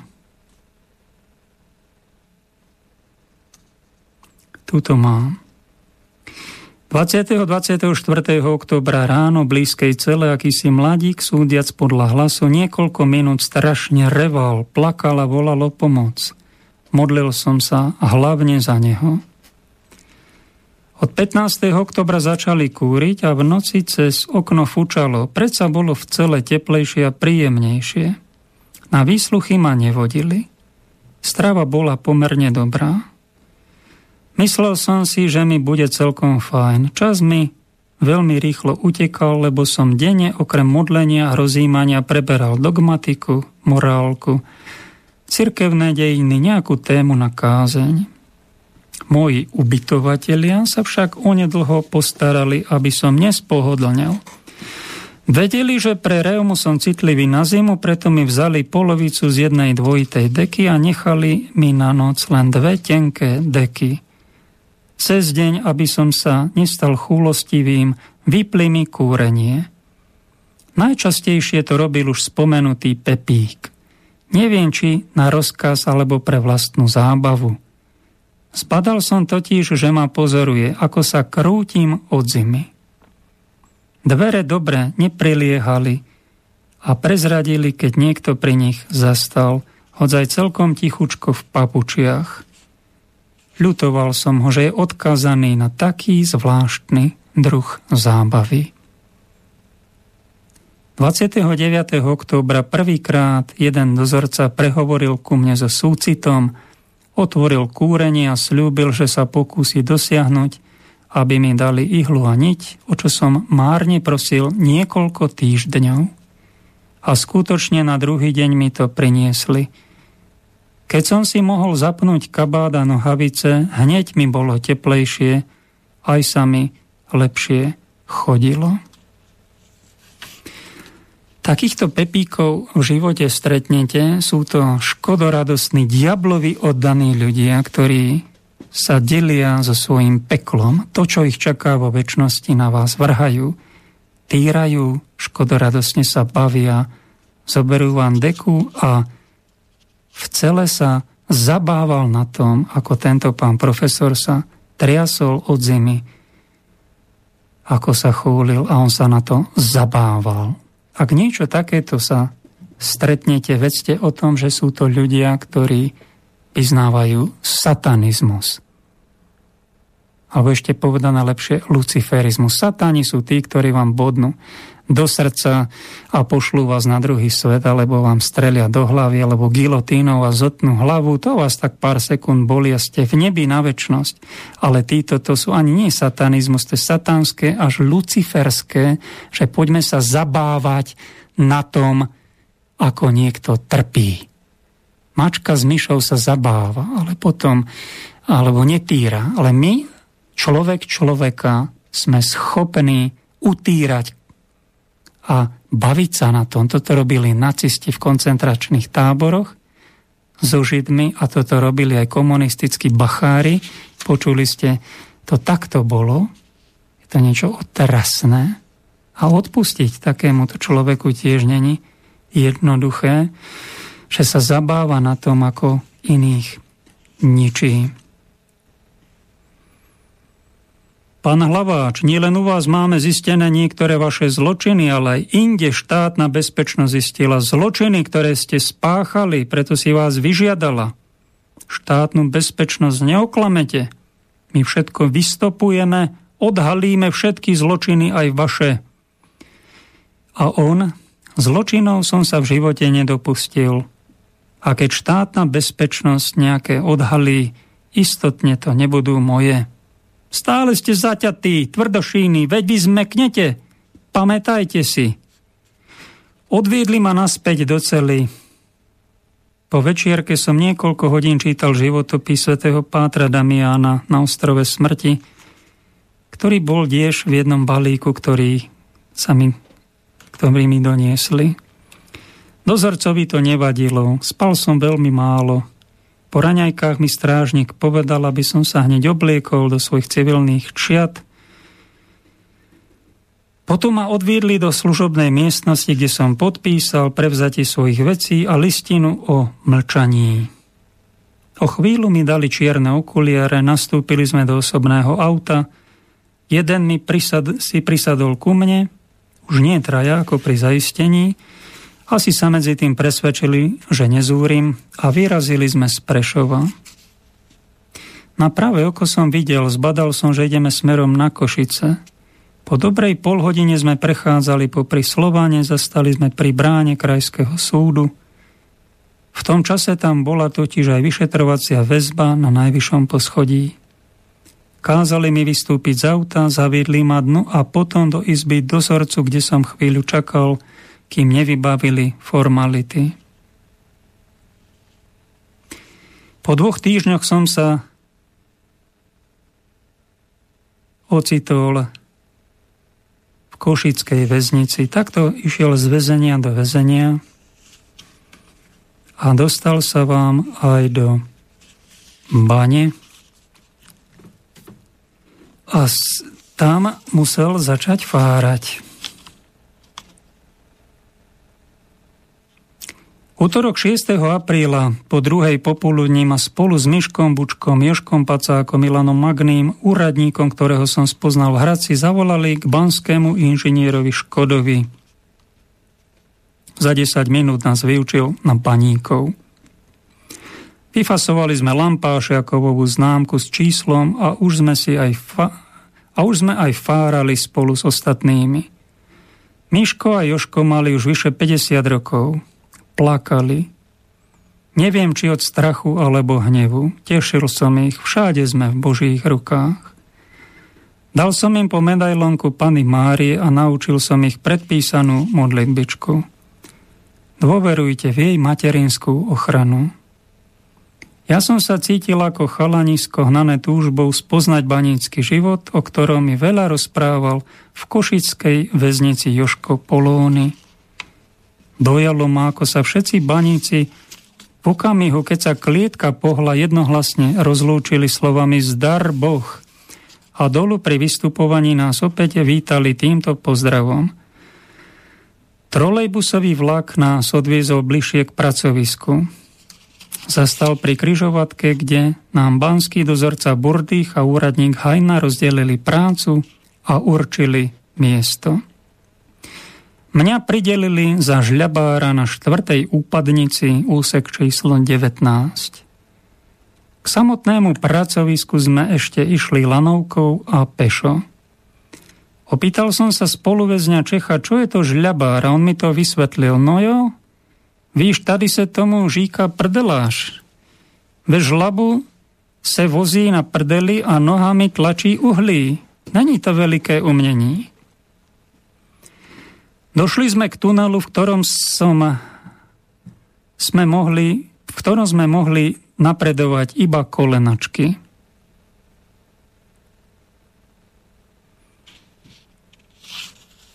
Pracovali sme vždy v trojici. Jeden vrtal uhlie, druhý ho hádzal do žľabu a tretí si ľahol na chrbát a chodidlami tlačil kopu dolu žľabom, aby padala do pripraveného vagónika. Toto bola moja práca. Presvedčil som sa, že žľabárstvo naozaj nevyžaduje veľké umenie, ale primeranú silu a chránidlá na kolenách a zadku. Nemal som ani jedno, ani druhé. Dlhou vyšetrovacou väzbou som bol veľmi oslabený. Kopu uhlia, ktorú chlap pri normálnej sile utlačí na jeden raz musel som brať na dva až trikrát. Keď som uhlie spratal do voza, Naspäť som sa musel škriabať kolenačky. Stále to isté. Dolu na chrbáte v žľabe a hore po kolenách vedľa žľabu. Bolo to vyčerpávajúce, veď som vyše 50-ročný človek a už, ne, už nemá takú človek pružnosť, ani nehovoriac o mojich chudých kolenách, pokrytých krvácajúcimi odreninami. Prišlo mi na mysel heslo vo vestibule baníckej šatne uhlie krv republiky. Dalo by sa doplniť pokropené skutočnou krvou väzňov. 7. apríla som bol opäť žľabárom na tom istom mieste, na úseku, kde nedávno zasýpalo väzňa čísláka od Prešova, otca dvoch detí. Jedenácti väzni po nešťastí odmietli pracovať odviedli ich do Valdíc, aby si to rozmysleli. 8. apríla som zažil čosi, čo nikdy predtým. Veľký strach a úzkosť zo smrti. Pridelili ma na, za žľabára na úsek číslo 15. Na pracovisko som sa mohol dostať len úzkým, asi 45 cm vysokým tunelom. Piker Rudko Ďurana, 25-ročný štíhly mládenec sa cezeň ľahko prešmikol aj šurovač Torma. Ja som však urobil chybu. Mal som sa šúchať po bruchu, nie po chrbáte. Asi v prostriedku kanála som uviazol a nemohol som sa pohnúť ani dopredu, ani dozadu. Pot sa zo mňa lial, srdce mi išlo vyskočiť, nemohol som si vydýchnuť a zmocnil sa ma strach, že sa zadusím. Rudko zbadal, že som ostal trčať, priplazil sa ku mne a za nohy ma vytiahol z diery. Len helma mi tam ostala. Ďalej bol tunel už širší a vyšší, preto som bez pomoci zišiel do priestrannej chodby a tam som si sadol, kým ma neprejde nevoľnosť. Nesedel som ani 5 minút, keď prišiel za mnou banský dozorca Burdych. Začal mi nadávať do darebákov, ulejvákov a kričal, aby som hneď išiel na svoje miesto. V duchu som sa hambil, že hádam viac zo strachu, ako pre nevoľno som opustil pracovisko. Horko ťažko som sa vyškriabal naspäť a skúsil som tlačiť dolu žlabom nahromadené uhlie. Väčšie množstvo som nevládal pohnúť, preto som odsúval iba menšie kopy – Burdych zase nadával, prečo nevezmem viac. Vtedy som sa už ohlásil, pán Dulní, keby som vládal posunúť viac uhlia, určite by som to robil. Veď by to bolo pre mňa výhodnejšie. Keby som vzal trikrát toľko, čo teraz, nemusel by som sa trikrát plaziť po bruchu a na kolenách, ale iba raz. Nekecejte, delejte, na vaše vejmluvy nejsem zvědav. Viac som s ním už nehovoril a robil som, koľko som vládal. 9. apríla ma Burdy nepridelil na úsek číslo 15, ale do nižšieho, prístranejšieho tunela, kde som nakladal kamene do vagónikov. Pracoval so mnou väzeň, Indonézan, lekár v mojich rokoch. Dohovorili sme sa po francúzsky a nemecky. Bol slabý ako ja. Kameň, ktorý by normálny chlap zodvihol sám, dvíhali sme obaja. Šťastne som skončil prvý týždeň práce v prvej línii na stene, alebo ako hovoria baníci, na fronte. 11. apríla na kvetnú nedelu som mal voľno. V tábore ma sa niektorí dozvedeli, že som katolícky kňaz, hoci som sa z opatrnosti predstavoval iba ako profesor. Rozšíril to niektorý väzen z východného Slovenska. Tým, čo sa chceli vyspovedať, to sprostredkoval Ferko. Spovedával som pri prechádzkach na dvore, pri šachu, pri pive, v kantíne väčšinou inteligentov, duše hlboké, ozdoby katolíckej cirkvi. Ďakoval som Bohu, že som ich spoznal, že som sa dostal na toto miesto. Bola to krásna kvetná nedela, mali sme aj ratolesti. Náš tábor obklopoval ihličnatý les, prekrytý bielou plachtou mrazu. V kantíne koncertovala väzenská kapela a pri jej hudbe naša skupinka tichučko nvotila Hosana spasiteľovi. Z psychologického hľadiska bolo zaujímavé, že niektorí sa dlhoročným väzením stali duševne deťmi. Bez kritiky uvarili vymyslené veci a ako ženy robili uzávery zo snov z príletu vtáčika, ktorý bol v našom tábore veľkou zriedkavosťou. Snovali nemožné kombinácie o domácej a zahraničnej politickej situácii a každú jar alebo jeseň očakávali zmenu a vyslobodenie. Títo trpeli duševne najviac, lebo kolísali medzi dvoma extrémami, medzi optimizmom a pesimizmom.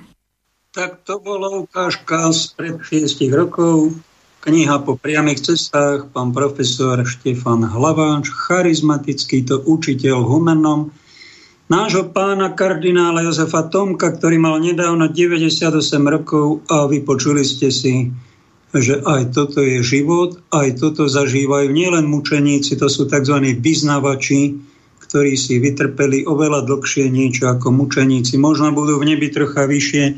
Klobúk dole a preto sme si ho dali, nech vás to pozbudí, lebo toto môžete zažiť a môže také niečo prísť. Mali by sme mať hostia a voláme dobre do Mirovíc, pána biskupa Filipa Štojdla. Tam ste, brat biskup. Pýtajte, pokoj a dobro. Pokoj a dobro, áno, pak set bodu. Jak máte ešte, máte ešte tú webovú stránku Pokoj a dobro na internete. Dávno som na nej nebol. Áno, áno, je tam, je tam, je tam stále. Je to veľká inspirace svatého Františka uh, z Asisi, a kde, jsem, kde jsem i byl a kde jsem udržel mnoha, mnoha uh, požehnání a, uh, a, a lásku životu jako, jako, jako k takovému, tak. Ja som mal vzácnú príležitosť u vás z Prahy do Mirovici asi dve hodiny vláčikom. Vy ste biskup cirkvi Československej Husickej. Áno, A mladý človek, ktorý má manželku, dve deti, tuším. Máte cez 40 ano. rokov. A veľmi ma prekvapilo, že vy tam máte panu Mári v kostele Husickém. Na faže som videl okrem Jana Husa aj papeže Františka, kardinála, tuším, Vlka No vy ste skoro katolíci. E, tak my, my jsme ze, zešli z katolické církve, ale já osobně, osobně mám velkou úctu k paně Marii a e, každý rok vlastně si udělám nějakou, nějakou cestu e, na nějaké mariánské místo a nedávno jsem byl na Živčákovej na Slovensku u vás a na, na Turzovce. Uh, tak, a to, to krásne, to... nevadí to kolegom ostatným. A vy niektorí ste no, mariánsky a niektorí nie ste to... mariánsky. Ako sa na to kolegovia pozerajú? Napríklad biskupy. Ale, ale to víte, že niek- niektorí to vadí, ale jako ja som svobodný človek a, a Pana Maria je proste matka nás všech, matka jednoty křesťanů, matka prostě Ježíše Krista. A mm, to, je, to je pro mě to, to hlavní. Tak. Krásne. Váš kostol v Mirovicích, neviem z akého dôvodu, povedzte, vraj spadla mu strecha dole Museli ste to obnovovať, zázračne krásne ste ho obnovili a že vraj socha Pany Márie zostala nedotknutá. Ano, veľmi pekne oslovil. Je to tak, na květnou neděli nám, nám jedna, jedna žena přinesla e, takovou naprosto obyčejnou sádrovou sošku Pany Marie Lourdské a tak já jsem jí dal na oltář a potom, když byl požár, e, to bylo asi za dva nebo za tři dny potom, tak e, ta, ta soška zůstala na svém místě, ani, ani se nepohnula. A přitom se přesunul strop, který vážil několik tun, e, takže e, i, to, i to mě utvrdilo ve víře, e, ve víře v Matku Páně. A myslím, že, že prostě Marii, Marii potřebujeme všichni. Uh, a zvlášť v tomhle postním čase, kdy, kdy jako hodně, hodně lidí hovoří, mluví, píší a tak dál, ale, ale potřebujeme i jako tu, tu ženu, která uchovává to, to svaté tajemství ve svém srdci. Krásne hovoríte. Ochrana Svetej Panny a Matky, však nám ju Pán Ježiš dal za matku, a keď zomieral na kríži. Ak si to niekto nevšimol, tak je poloslepý. A to je to naša matka. Je to matka Božieho diela. Je to veľmi dobrá mama nebeská. Máme nielen Otca v nebi, ale máme tam aj nebeskú matku. A tí, čo sa modlíme ku jej ochrane, zasvedcujeme sa jej, zaciťujeme jej zvláštnu prítomnosť, a takto zažili aj jezuiti, ktorí boli v Japonsku, keď vybuchla atomová bomba v Hirošime v Nagasaki. Všetko bolo rozprášené, oni boli ožiarení a žili ešte 10, 20, 30 rokov bez poškodenia atomovou bombou. A keď sa ich pýtali vedci, čo to skúmali, nevedeli, tak oni povedali len to, my sme sa modlili k Svetej Pane, Svetý rúženec a boli sme ochránení. Toto by sme mali mm-hmm. povedať. No?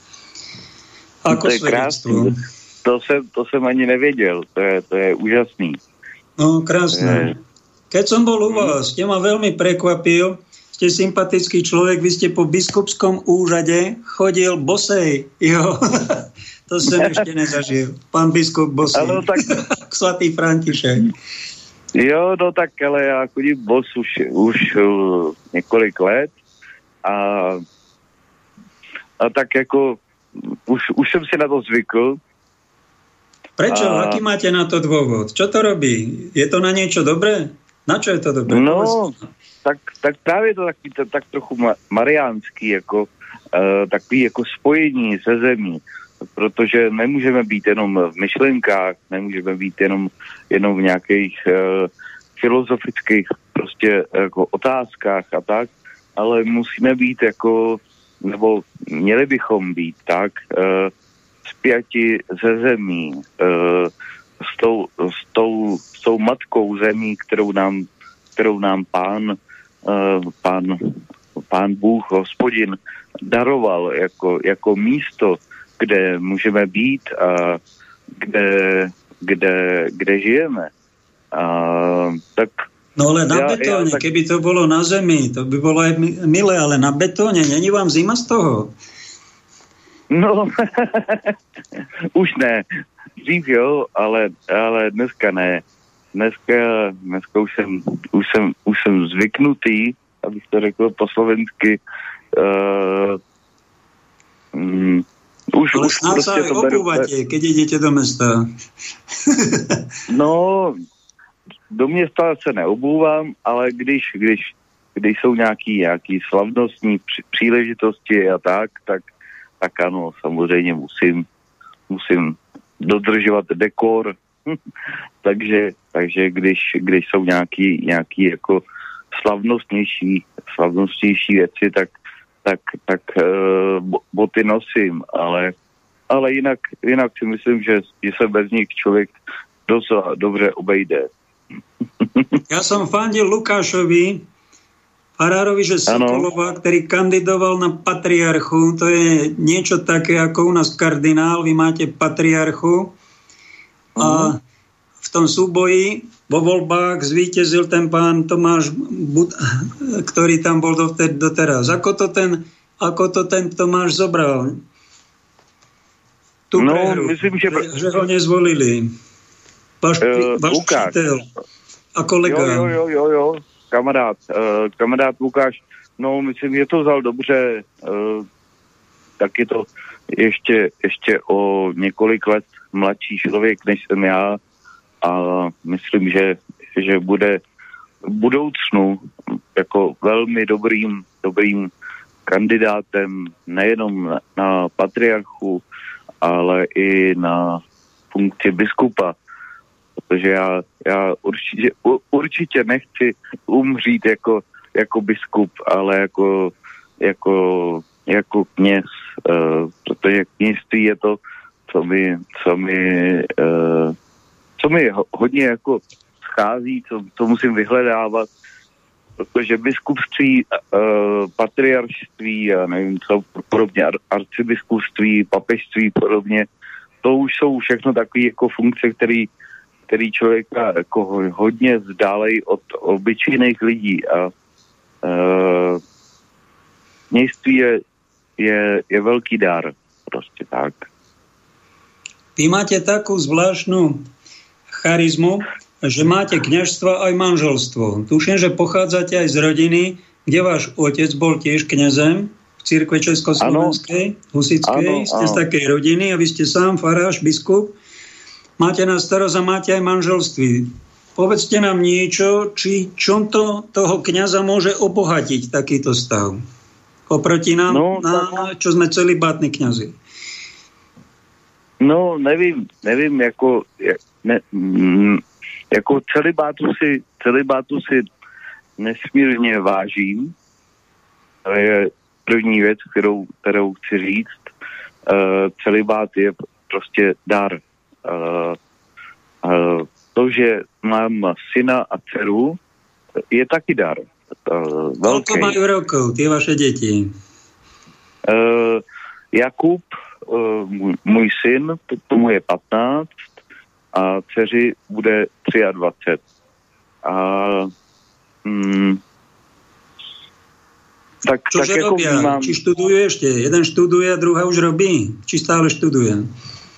Uh, no, no, dcera, ce- ce- dceru jsem v loni vlastně vezl do, do Arasu, uh, to je uh, sever uh, Francie, Normandie, uh, takže ona studuje francouzštinu uh, a syn studuje ještě pořád teda základní školu, ale, ale chce jít, chce jít na obchodní akademii. Uh, oba dva prostě jako mají, mají, mají svoji cestu, no, tak já, já jim oba, oběma, oběma ženám. Krásne, máte spokojnú rodinu. Nemáte krížovú cestu manželskú.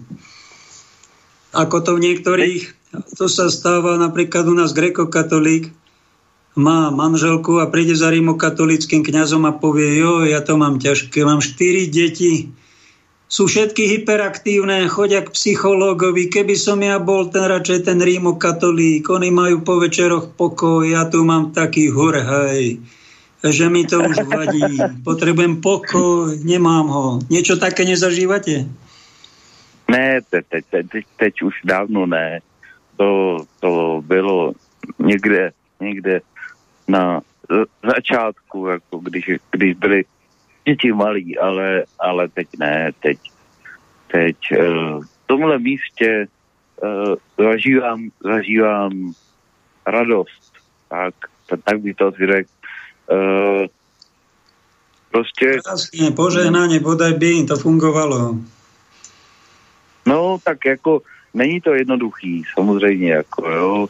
Ona ani ta, ani ta cesta celibátní ne- není asi, asi snadná, jako jo. Je prvé roky ťažké, potom je to už zábava. A má zase manželstvo, je to zábava prvé roky a potom je to drina. Keď som tu stretol jedného gréko-katolického kniaza v Tatrách, 6 detí, chudák, taký zničený výraz tváre mal, urobený, ustaraný, 500 eur musel dať celý kňažský plat len za to, že prenajímate si nejaký dom a, vy, a ešte rozvážal prádlo v nemocnici, aby uživil tú rodinu. Unavený bol z toho, no. Aha, aha. No, to tak, náročné, tak taká je rodina to, veľká. Jo, jo, jo, ale to, to i ten, to přináší ten celibát. Eh, prostě jako k lidskosti jako takový sexualita patří a mm, Bůh sám je uh, velmi, vel, velmi sexuální tom smyslu, jako že, že tvůrčí, tak, tak by Plodný, plodný. Vy jste to nazval plodný, sexuální, ale.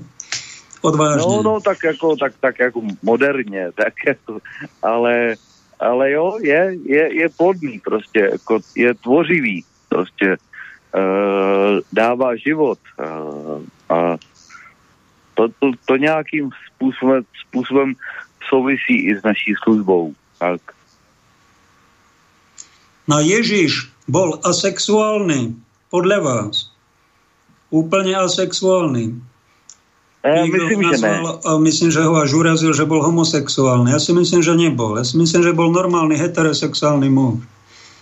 Jo, jo, já si to myslím taky, protože, protože prostě uh, písmu je psáno, že se stal uh, člověkem, nebo sám sebe označuje za syna člověka. A tak uh, z tohohle místa si myslím, že, že Ježíš prostě byl uh, a je vlastně byl, byl skříšen uh, normální muž, jako, jo, uh, s tím vším, co, co k tomu patří, uh, nechal, nechal uh, Maří Magdalskou nebo, nebo i, i asi i jiné ženy, aby, aby se ho dotýkali a to víme z písma. Uh, takže, takže myslím, že Ježíš, Ježíš byl uh, prostě normální člověk. Jako, no nejaký uh, poslucháč mi tu napísal, že mal niečo s Mariou Magdalenou, že mal nielen techtle, ale aj mechtle. Čo si o to myslíte? Čo by ste mu na to povedal? No, Ježiš, tak to nevím. Tak to som mu na to nevím, ja ale, myslím, ale každou, každý, každopádně, každopádně uh, v tom Janově evangeliu čteme, že, že prostě Máří Magdalská uh, Ježíše viděla jako, jako prvního po vzkříšení, myslím. A myslím, že to není náhoda. Prostě Máří Magdalská prostě Ježíše milovala. Milovala ho uh, nejenom jako, jako spasitele, ale i jako, jako muže. Fúha, to ste odvážnu vetu na biskupa, to by náš pán biskup nepovedal žiaden na Slovensku toto. Ale je to pravda. No, milovala normálne aj po ľudsky. Jo, jo, jo, prostě ho, prostě, prostě se do něj zamilovala a mm, taky, taky Ježíši jí říkal, ať se, ať se ho jako nedotýká po tom kříšení. Uh, ale myslím, že prostě Máří Magdalská byla normální ženská, která, která prostě uh, viděla charismatického muže.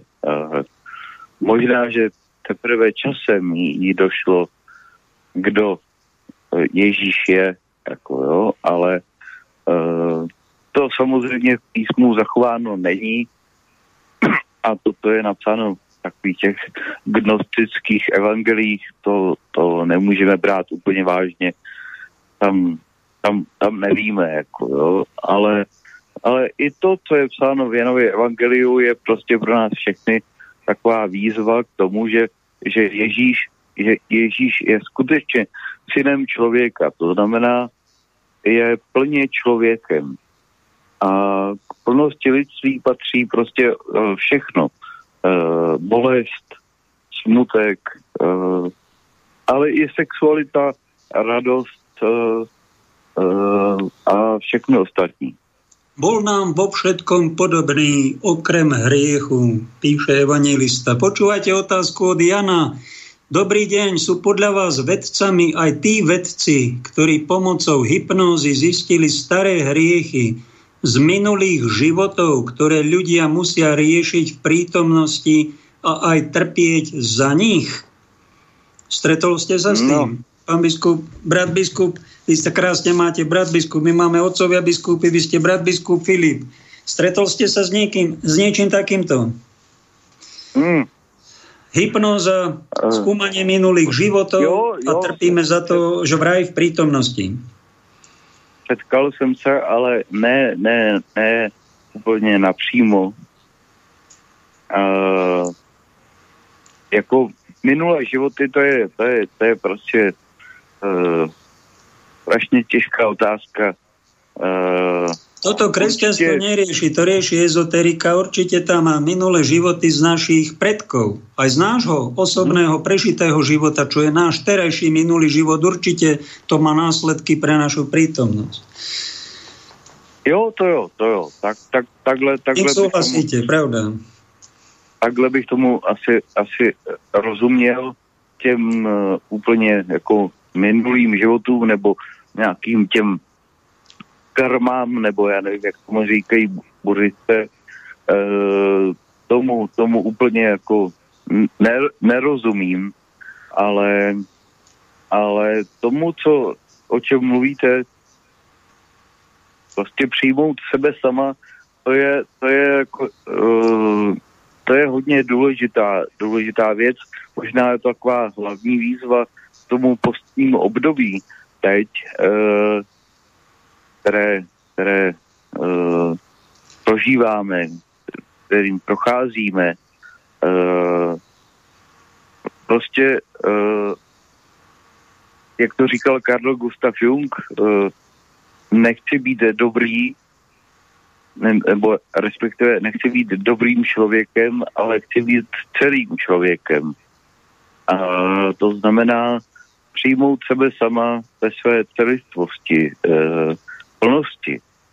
Eh, a to je, to je, to je, myslím, že hodně, hodně důležitý, protože my se, my všichni, to, to se netýká jenom mě, vás nebo posluchačů, ale, ale uh, všech, všech lidí, se snažíme být dobrými lidmi.